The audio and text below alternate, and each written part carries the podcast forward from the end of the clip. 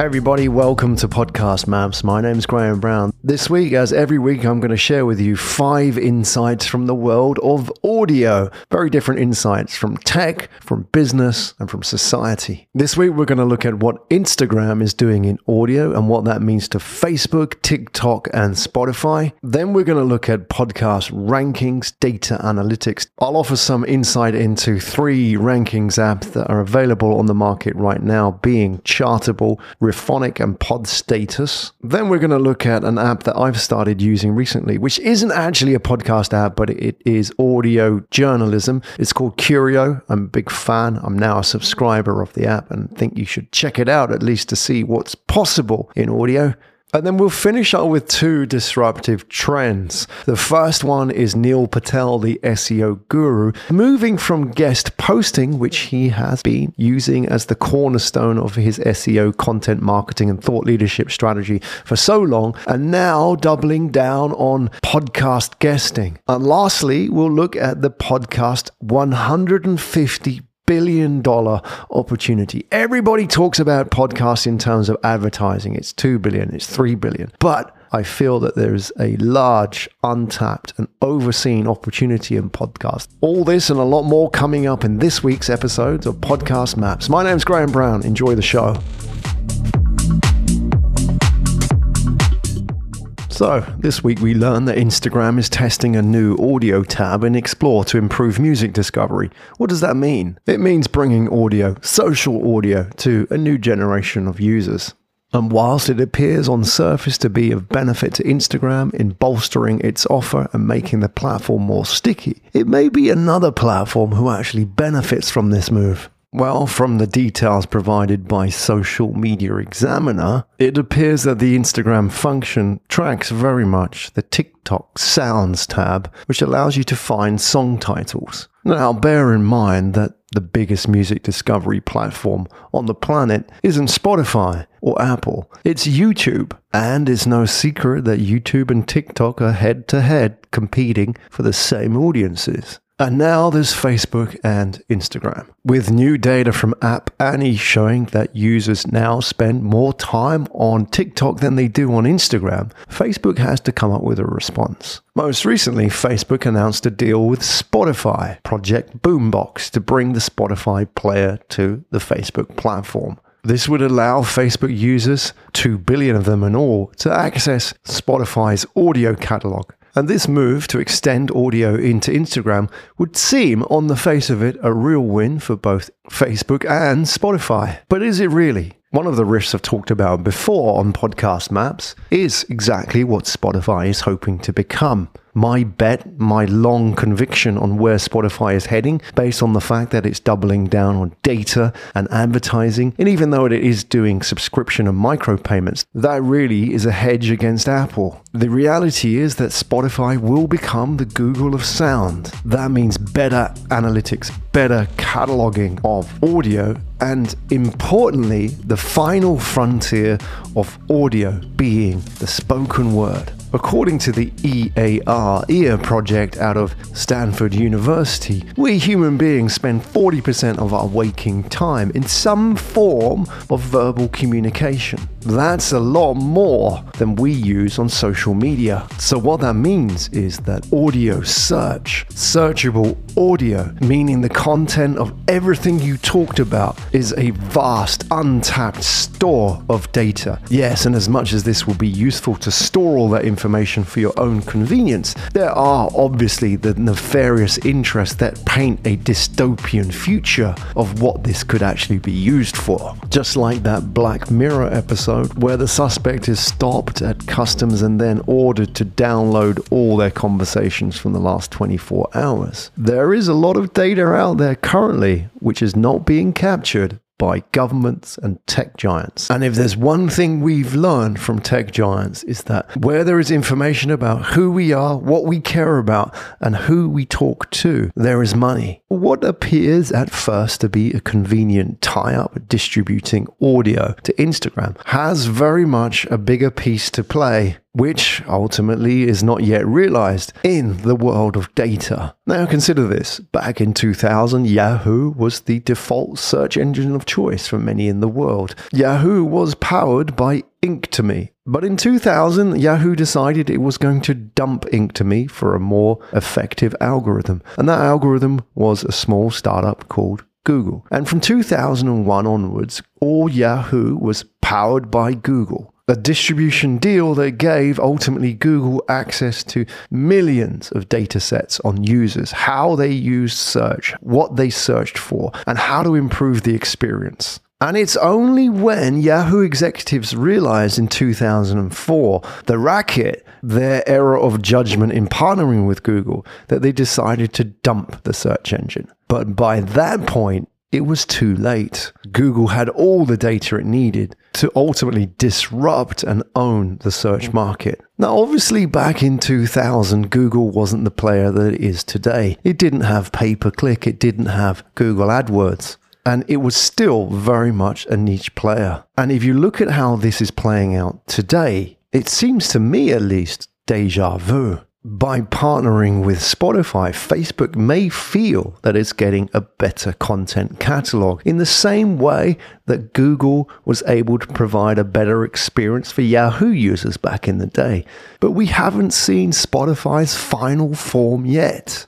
Spotify, unlike Facebook from the early days, was based around data. And the Spotify of tomorrow will not look anything like the Spotify of today. Bringing music to Instagram will give Spotify access ultimately to billions of data sets. Now, Facebook is a lot smarter than Yahoo.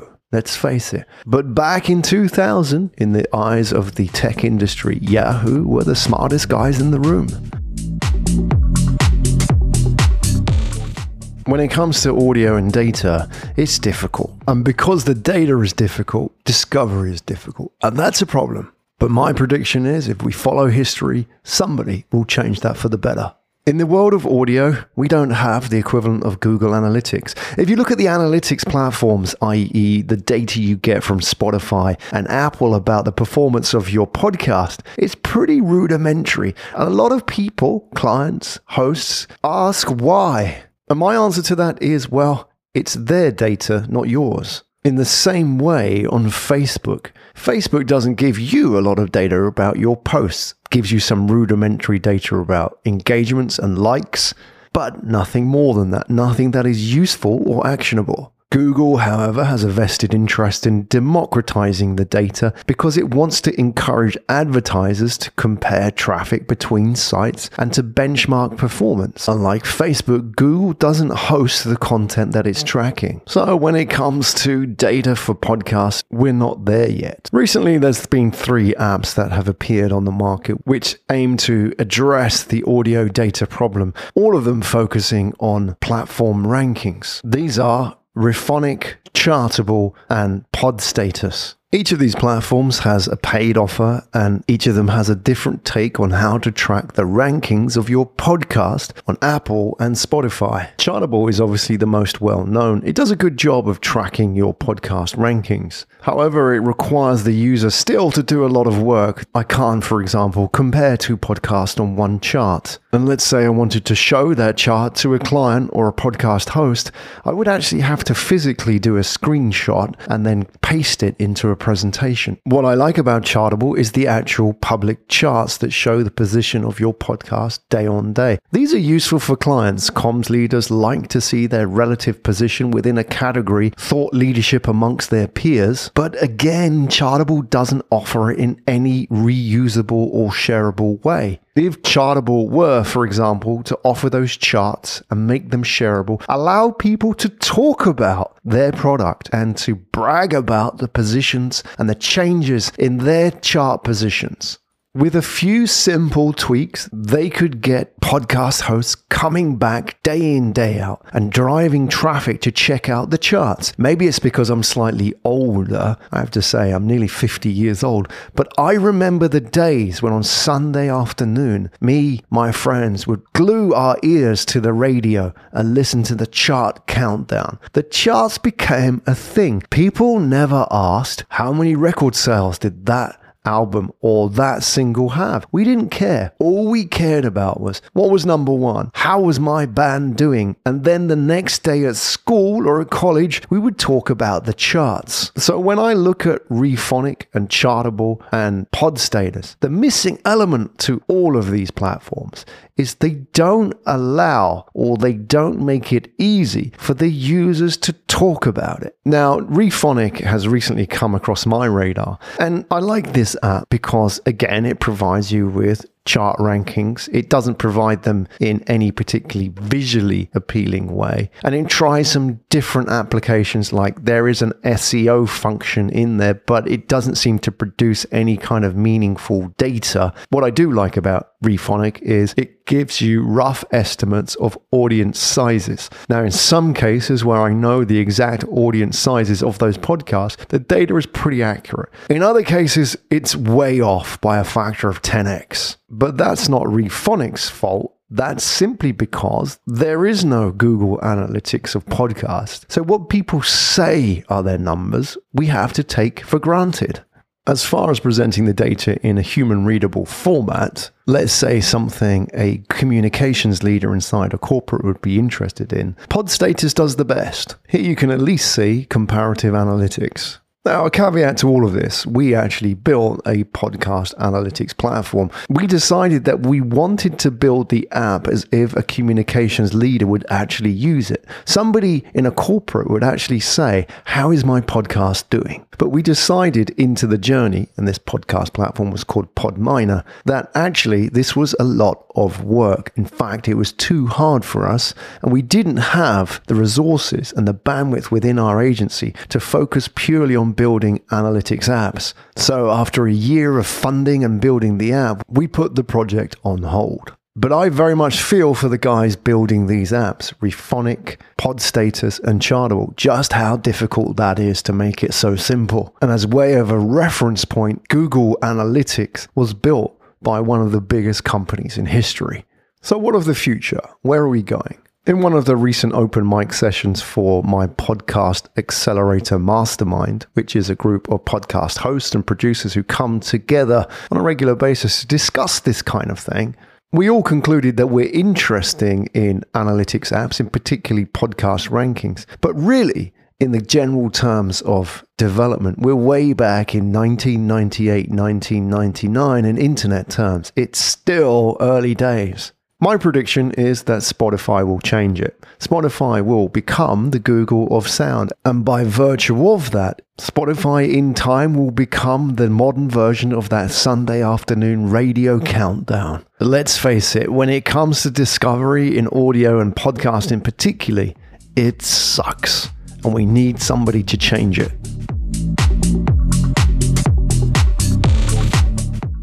One app I've been particularly fond of lately is Curio.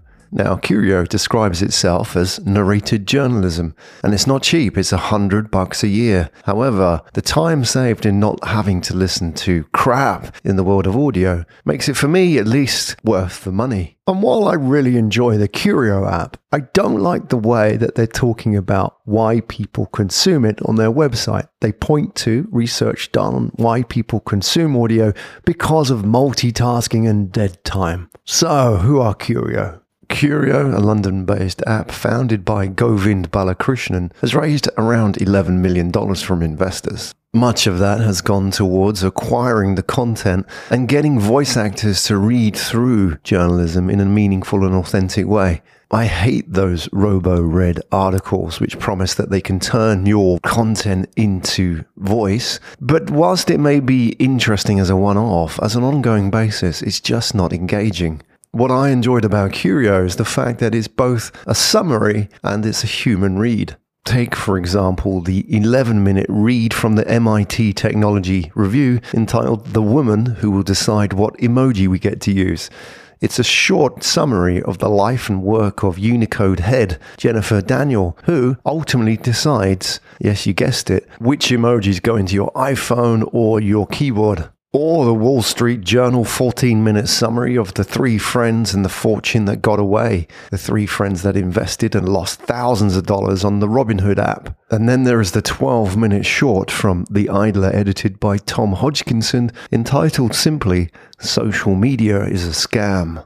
You know, whenever I talk to people about podcasts or audio in general, one of the things they always point to is multitasking. Now, I have an issue with this, and that is I remember back in the day when people talked about mobile entertainment as a way of killing dead time. You're sitting at the bus stop, you're commuting on the mass transit, mobile phones filled the gaps. However, if we build content, if we create apps that simply fill the gaps, all we're competing with is boredom. Sure, I listen to Curio when I'm out walking by the reservoir here in Singapore on a beautiful sunny afternoon, taking my lunch break. However, and maybe I'm wrong on this, but if we are creating content simply to compete with boredom, then surely we're setting our bar too low. The Washington Post, The Economist, The Wall Street Journal, these are great publications and they produce quality content. And the one thing that you get when talking to journalists who've been in the game long enough is the craft, the craft of telling human stories about packaging information and making it relevant to the everyday reader.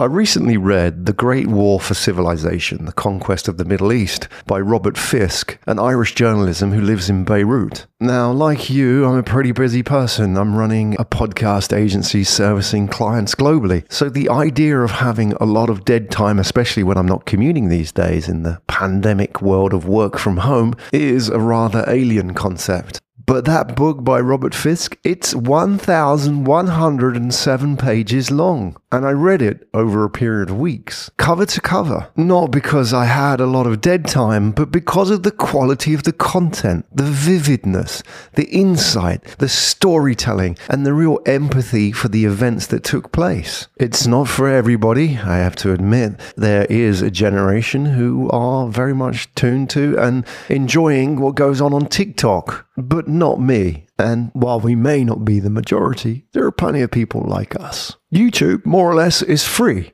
However, people are willing to pay for quality content on Netflix. Radio and audio streaming is free. However, people are willing to pay for quality content on Spotify. And pretty much all the news out there is available as retweets or bastardized versions of Facebook posts. But people will pay for quality because ultimately quality is about saving time, not wasting it. I believe there is a big enough market for quality content, for quality storytelling, and people will pay, and people will pay for the audio versions of it, like on apps like Curio. However, the big caveat here is we have to stop talking about it in the context of multitasking and dead time people will pay for quality content because ultimately it's quality, not that they don't have anything better to do. This week, the IAB, or the Internet Advertising Bureau, released a report saying that podcast ad revenue in the US alone will reach $2 billion by 2023. The IAB predicts that the market is growing about 20% year on year, crossing a billion dollars in 2021. Now, when we talk about podcasts today, it's always in the context of the total addressable market of advertising we see figures such as 1 billion or 2 billion. At times, there was the podcast advertising market, globally valued about $1 billion. And obviously, America makes up a large percentage of that. But as my own data shows, that podcast advertising and podcasting in general is shifting from west to east. Look at the numbers. By 2030, two thirds of the world's middle class will be living in Asia. Asia does more business with itself than it does with the rest of the world. In fact, if you take just the middle classes in Asia, by 2030, they'll be worth twice as much as the US economy alone. So, what does that mean for podcasting? Well, if you look at the latest data, that the biggest market in the world is actually Asia. If you go to podcastmaps.com, you'll see the latest data there. And it says that in 2021, we'll cross 1 billion podcast listeners every week globally of which nearly 60% are in the Asia Pacific Rim. China and India make up a big portion of that 1 billion. India is perhaps the interesting one to watch. It has 100 million active podcast listeners every week. But should we only ever think about podcasts in terms of advertising? This is where many people are, to use a George Bushism, misunderestimating the podcast market. You see, even if the podcast advertising market is worth $2 billion, the PR market is worth $150 billion dollars a year annually. You see, there was a time in marketing when it was all about big ideas from those creative agency madmen who, by virtue of a clever jingle, a logo, or a campaign, could transform a product. And then along came digital and changed everything. 61% of the US advertising market is owned by Facebook and Google. Communications, meaning public relations, and events have yet to experience its own reformation. Everybody's talking about digital transformation, but what nobody's seeing is how podcasting will transform communications.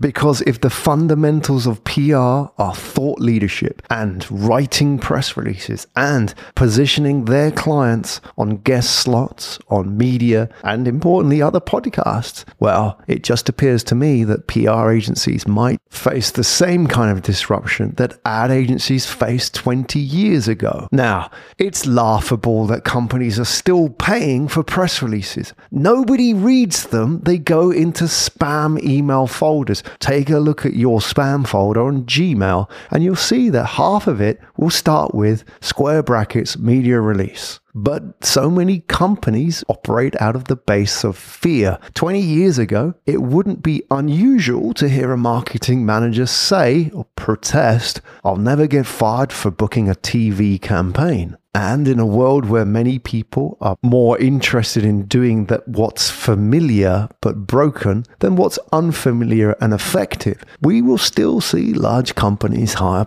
public relations agencies. And we'll still see those PR agencies hire interns and junior execs to write your press releases. And the really laughable part is that the amount of money that they spend on writing press releases, they could create their own content. And the good thing is, is the most progressive brands already understand that. Tesla doesn't have a PR agency. Now, I'm a podcast host. My email inbox fills up with PR pitches. I've signed up for those podcasting matching platforms. I think Matchmaker and Podmatch are great platforms for you to find podcasts to guest on and also guests for your podcast. And if you don't want to do it yourself, we have a made for you service, Podcast Guesting Pro. But whatever you do, please don't hire a PR agency to do this for you. I'll tell you why. Last week, I got an email from a PR agency saying, Dear Graham, I'm really enjoying listening to your podcast. I have a great guest to suggest to you. He is an expert in blockchain.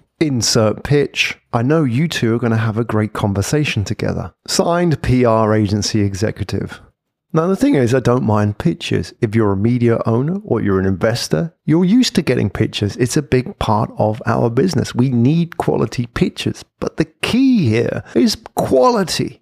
The blockchain client in question is paying for a PR agency to send spam. They haven't done anything to understand who I am and who, importantly, my audience is because they didn't listen to the podcast, even though she said she did. And importantly, I never talk about blockchain. So there is a large percentage of that $150 billion going to these kind of activities, which I believe can be done so much better by people inside the industry. I've guested on hundreds of podcasts and I've heard hundreds and hundreds more pitches from people to me. And my tip to anybody here who wants to guest on a podcast or a brand who's thinking about hiring a PR agency is think twice about who is the audience and what is their pain point that I'm addressing by being on this podcast. Now, in the digital transformation of marketing that has occurred over the last 20 years, we still have creative agencies. We still have the Leo Burnett's and the Ogilvies. They have their role and they have their place. But the vast majority of decisions and budgets are not going to them. And that's why my conviction is that when it comes to the similar digital transformation of communications, we will see budgets shift from traditional PR activities, press releases, events events, media. Two, creating your own media and guesting on podcasts in a meaningful way. In the early 2000s, when advertising or traditional advertising was clamoring for the attention of the customer, we saw the emergence of rather desperate measures to stay relevant. Advertising on toilet paper was a thing. Then there was the Budweiser What's Up campaign, which got all the eyeballs, but very little growth in market share long term. And we're seeing a similar pattern of desperation appear in the world of public relations. In the absence of conferences and exhibitions and summits that agencies can place clients as guest speakers on, in the context of press releases that received almost zero click throughs, according to latest research, old fashioned communication agencies are resorting to spamming podcast hosts in a way to stay relevant. But money always follows value. In time, clients will realize there are alternatives. And if the pandemic has taught us one thing, it's that offices, travel, conferences, factors of business which seem so immutable are now options. We can successfully grow businesses without them. And that is the opportunity for podcasts. Because if we're spending $150 billion on old fashioned communications, we may too ask the same question of public relations.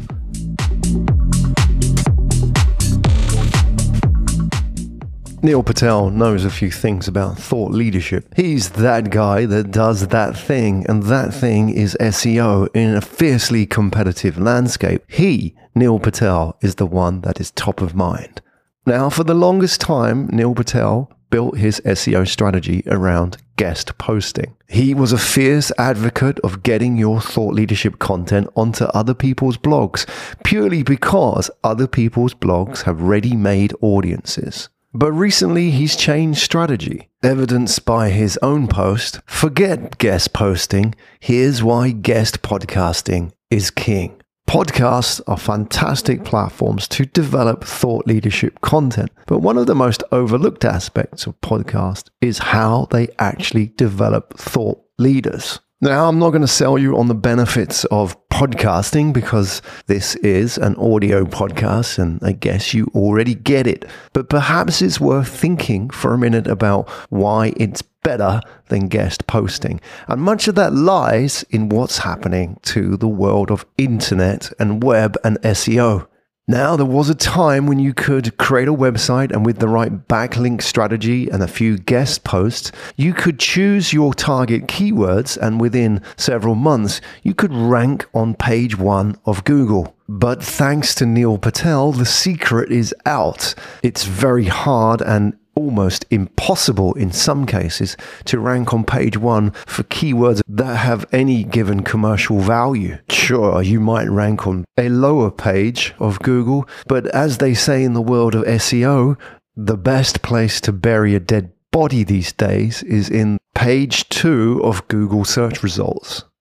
It's getting harder. An SEO friend recently told me that one of the strategies that he's advising clients is not to do this organically. If you're starting a website, a business, or blog, or simply improving your online content strategy, it's a lot easier and takes less time to buy a website that already has the traffic you're looking for than try on your own to build from scratch. So, if you're in the thought leadership space, what do you do?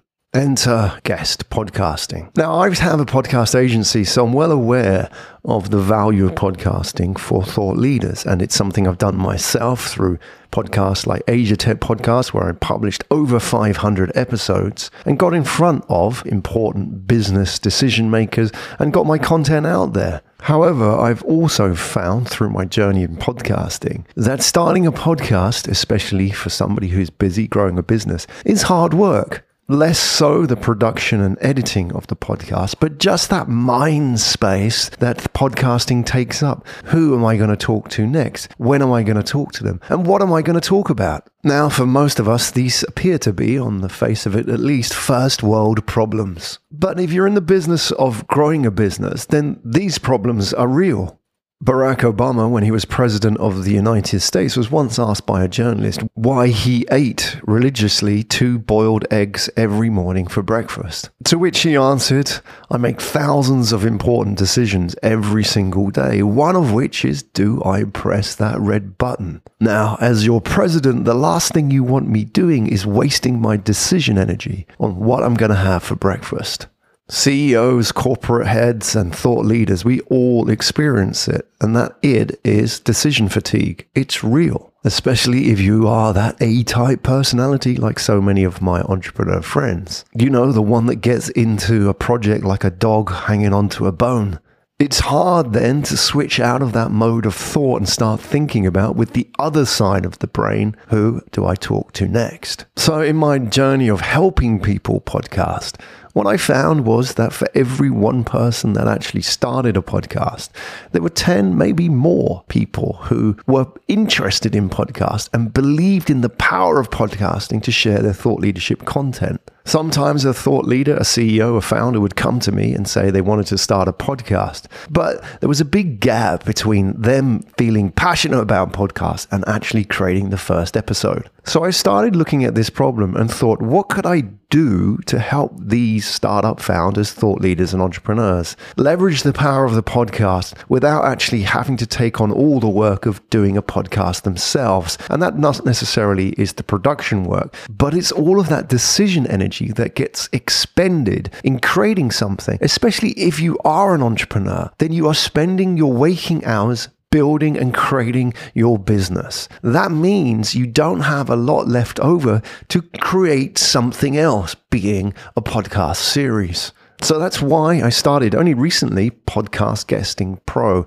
I wanted to trial, I wanted to validate a podcast guest booking agency, which works on the premise that there are a lot of people out there that listen to podcasts and understand the power of communicating in an authentic and engaging and importantly human way to ready made audiences. However, there is a big gap between where they are now and having their own series. What if I could get those thought leaders on other people's podcasts, people who are already in the game, who already have built audiences, and they could turn up, tell their stories, have those conversations, create those connections, and then get on and build their business. Now, I had been doing guest podcasting, both myself and for my clients, for many years, but only as an add on service to the podcast we already do for them. Often these were favors. Somebody needed a guest speaker about innovation or digital transformation. I knew the right person. And then when I read Neil Patel's article, the penny dropped. Wow, this could actually be a business. And the timing was right. According to different sources, there are between 2.3 and 2.8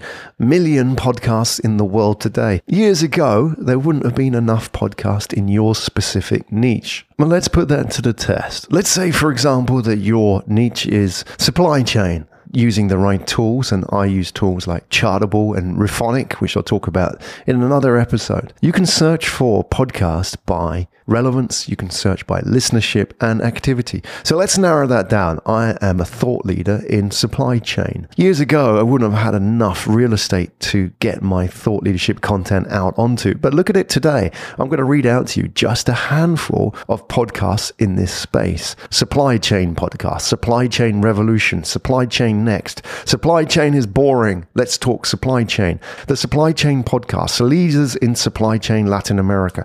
Supply Chain Magazine, magazine now, the important thing about all of these is two factors. One, they have, according to Rephonic, at least 2,000 listeners per episode. That's an estimate, by the way. But if it says, for example, listeners 3,200 to 4,800 estimate, you know that that is not a small podcast. And the second factor for narrowing down your target audience is how active is this podcast? More than 50% of podcasts in the world have not published in the last 45 days. Every single one that I've given you today, from a simple search that took me five minutes, has published in the last 45 days. Now, the benefits of podcast guesting should be apparent. You get access to ready made audiences without any of the heavy lifting. But what I've found and what I want to share with you are three distinct benefits that I feel people overlook in podcast guesting. One, content. Now, as much as it's fun to have your own podcast and to interview guests, the problem is that the guest does much of the talking. So, from a logistical standpoint, if you want to get that snippet of that key talking point to build your thought leadership, doesn't really work. Unless that guest is a trophy guest that is going to boost your brand by the fact that you have access to them, most guests don't do anything for your personal brand. Few of them actually share the content to their networks in a meaningful way. And if you've done any amount of podcasting, in time you'll find that you know more than most of your guests about the subject that your audience wants to hear about. But let's flip that on its head. Let's put it in a position where the interviewer is interviewing you. You're the guest, you're the expert, you're the experienced one, you're the one who's offering your ideas and your stories. And when I work with clients on Podcast Guesting Pro, one of the things that I encourage them to do, which many people forget, is to actually record the video and the audio of the interview themselves. Too often we wait for the host to publish the podcast, and often that may take days, weeks, or even months in some cases with popular podcasts. But let's say you do the podcast by a Zoom interview.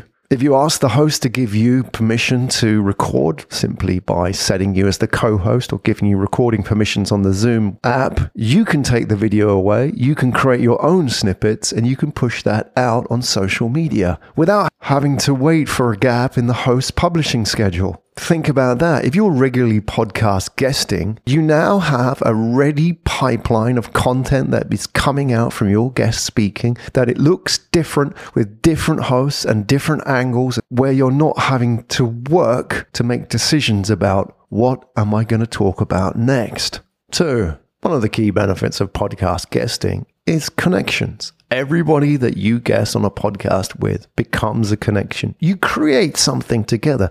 This is no ordinary coffee meeting. How many coffee meetings have you ever had in your business life? Thousands potentially. Name every single person that you ever met. That's going to be pretty hard. And even if you do remember their names, you probably forget what you talked about. However, if you do a podcast together, that lasts forever. You take that relationship to the next level. That host becomes a fan, an advocate. They're the one that reaches out to you about that thing that you do because somebody in their network is interested in that service. And that conversation also lasts forever on the internet. One of the fantastic things about podcast guesting is SEO. Now, I was talking to Todd, the founder of Blubrry, from my Age of Audio project. Age of Audio is an expert interview series book about the golden age of audio, the second golden age of audio in the 2020s. Like, why is audio on the rise in a time when often people think that this is the world of digital and machine and algorithms? Now, Todd's been in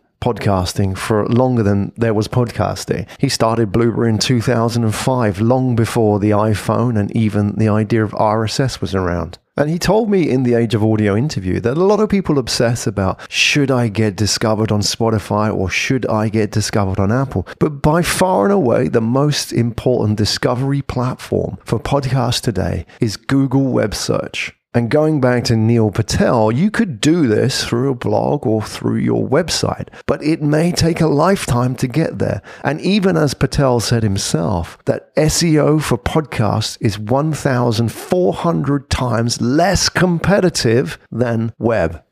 And lastly, one of the big unseen benefits of podcast guesting is agile storytelling. Now, Steve Jobs famously talked about understanding life through joining the dots. But many of you, not myself included, we entrepreneurs, we creatives, spend a life which has many disparate chapters and events. How do you make sense of all of that? I graduated with an AI degree. I set up a mobile communications research company. I traveled the world for four years with my family. And now I have a podcast agency. Doesn't make sense on the face of it. But it does when you start agile storytelling. And agile in very much the same way as software development means lean and iterative. It means starting with a base and constantly refining by validation.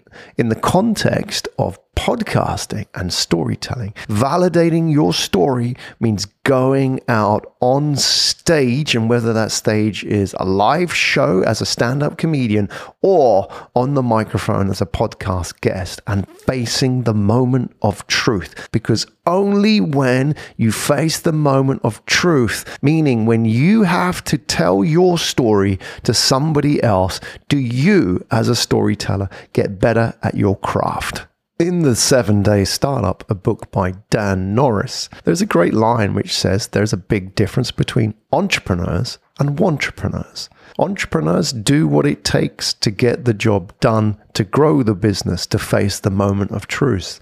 Wantrepreneurs, by contrast, do what's comfortable, even if that keeps them busy. Think about this from a startup standpoint if you're a startup founder, the only way you can get valuable feedback and validation for your product and your idea is to ask somebody to open their wallet and pay for it, even if it cost $1. There are so many people out there that will tell you they're interested in their product or it's a great idea or you get likes or you get email signups to your newsletter.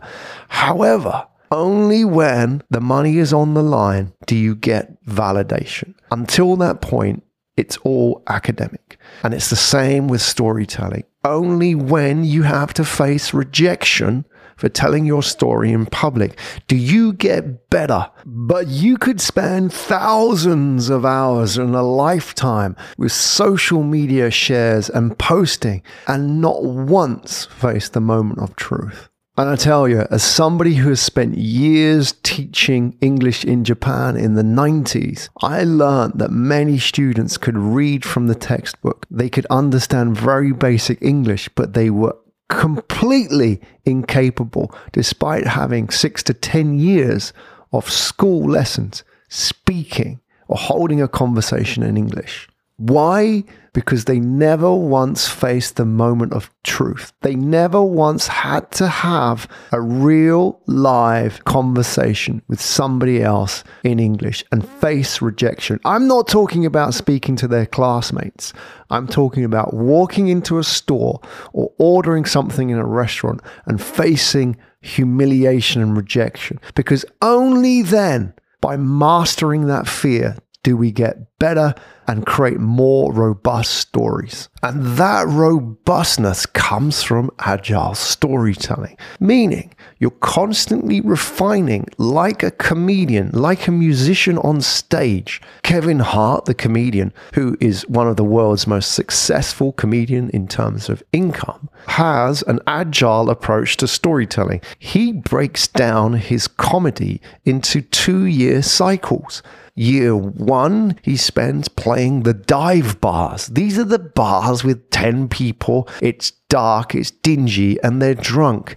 These are the hecklers, the ones that aren't really interested in what he's got to say. He'll do that for a year in low key, unknown, small clubs so he can get direct feedback. He can tell a joke, he can practice a skit, rehearse a scene, and see, looking in the eyes of that audience member who's sitting two meters away from him, talking to her friend, half drunk, their reaction that time. And he'll dare to be vulnerable. He'll put himself out there with all his fame and celebrity status. He could easily live a comfortable, air conditioned bubble life. But no, he's out there practicing, getting the feedback, getting heckled, taking the data away, and then after every gig, thinking about how to improve those scenes. Maybe cutting a few scenes that didn't work. And then, after a year of practice, he'll roll up this data. And in year two, he'll take that to the stadiums. He'll take that to the Netflix specials. Because he knows when he plays those big gigs, he's practiced, he's rehearsed hundreds of times. And that's why I speak on other people's podcasts for exactly the same reason.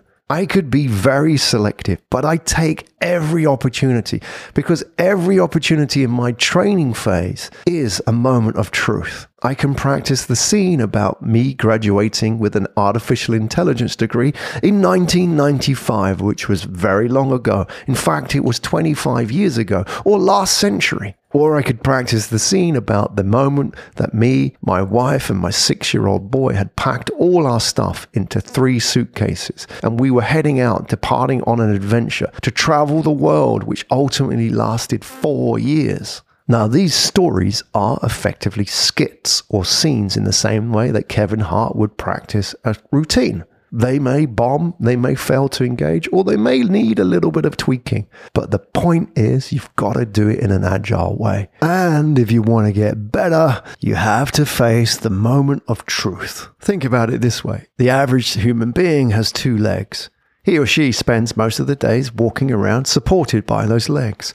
So, why isn't, after years and years of using those legs, the leg muscles aren't gigantic?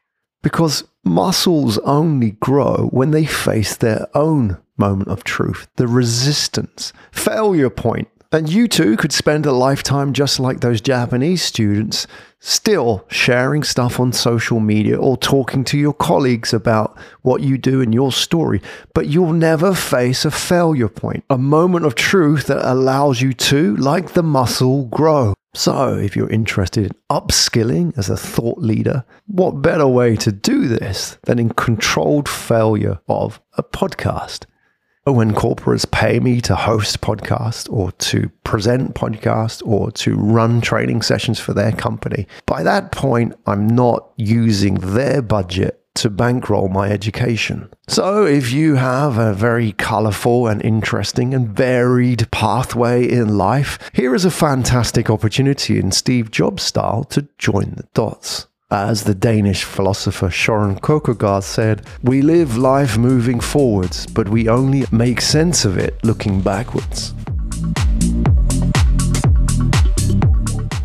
Hi, this is Graham. Thanks for listening to this episode of Podcast Maps, which is all about audience growth. And Podcast Maps is about that. How do I grow an audience? What works? What doesn't work? Because the industry is changing so fast. It isn't just COVID which has changed everything about how we communicate in business, but it's also the algorithms that keep constantly changing and the fact that there are 2 million podcasts in the market today and a billion listeners listening to podcasts every week.